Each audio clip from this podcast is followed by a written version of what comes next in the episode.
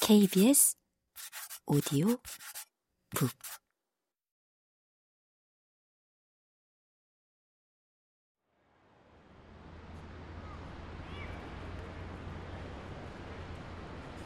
삼십이요. 30만 원은 받아야 해요. 비도 오고. 택시 기사는 손가락을 세개 펴보였다. 그제야 수중에 한국 돈이 없다는 것을 깨달았다. 다시 공항 안으로 들어가 환전을 할 엄두는 나지 않았다. 시간은 벌써 6시였고 날이 어둑해지고 있었다.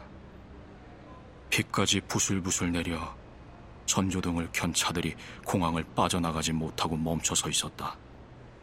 쉬지 않고 달려도 10시는 되어야 도착할 수 있을 것이었다. 미국 달러를 들어도 될까요? 300불 드릴게요. 5cm쯤 열린 조수석 창틈에 대고 소리쳤다. 기사는 의심 가득한 눈으로 나를 한번 올려다보더니 선뜻 대답하지 못하고 머뭇거렸다. 머릿속으로 셈을 하는 모양이었다. 오늘 환율이 1,100원이니 손해는 없을 겁니다. 나는 한 번 더 소리쳤다. 오케이. 그럽시다. 기사는 크게 양보를 하듯 말했지만 트렁크를 열거나 짐을 들어주지는 않았다. 캐리어를 들고 뒷좌석에 올랐다.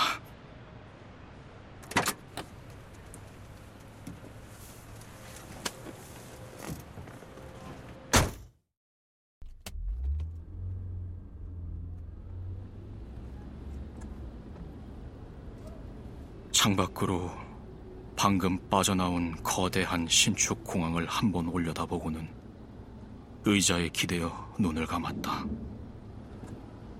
몸은 피곤했지만 잠이 들지는 않았다. 한참을 지나 눈을 떠보니 택시는 여전히 인천대교 위였다. 차는 느리게 움직였고 가로등 불빛 속에서 비가 점점 휘날렸다.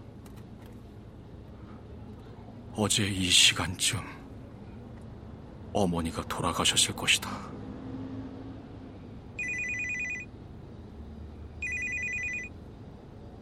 어, 도착했나? 누나의 전화였다.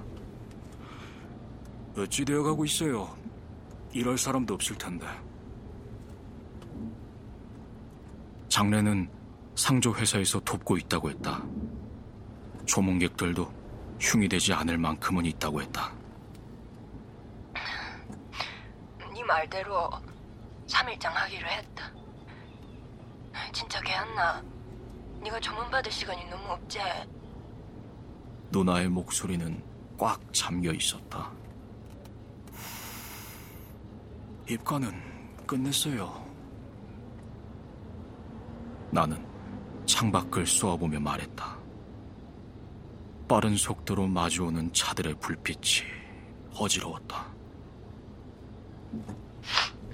뭐 엔간하면 네가 오면 할까 했는데 하, 내일 아침이 발인이라 더 미랄 수가 없었다.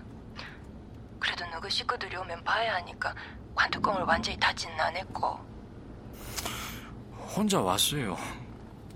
집사람은 일을 해야 해서 애들은 학기 중이라. 그래도 아시모 했는데 할 수 없지. 어서 오니라. 네 친구들이 얼굴 보고 갈 길었고 기다리고 있다. 친구라뇨? 진규하고 정섭이하고 그, 또 누구더라? 음, 네 학교 동창들이 여럿 와 있다. 어제도 몇 명 왔더라. 누나가 알렸어요. 아이고 아니다. 여기는 좁아 터지서 일부러 알리지 않아도 반나절이면 다 안다. 병원의 방사선과 과장도 의무과 과장도 주가 먼저 현택이 누야지요 하고 대분에 알아보더라. 병원비 낼 돈도 깎아주고. 아이고, 네 친구들이 이제 나이가 있으니까 제법 구석구석에서 한 자리 시간 하나. 니는 없지만은 네 그늘이 없다고는 못하지. 얼굴조차 가물가물한 친구들이 나보다 먼저 어머니의 빈소에 와 있다는 사실이 불편했다.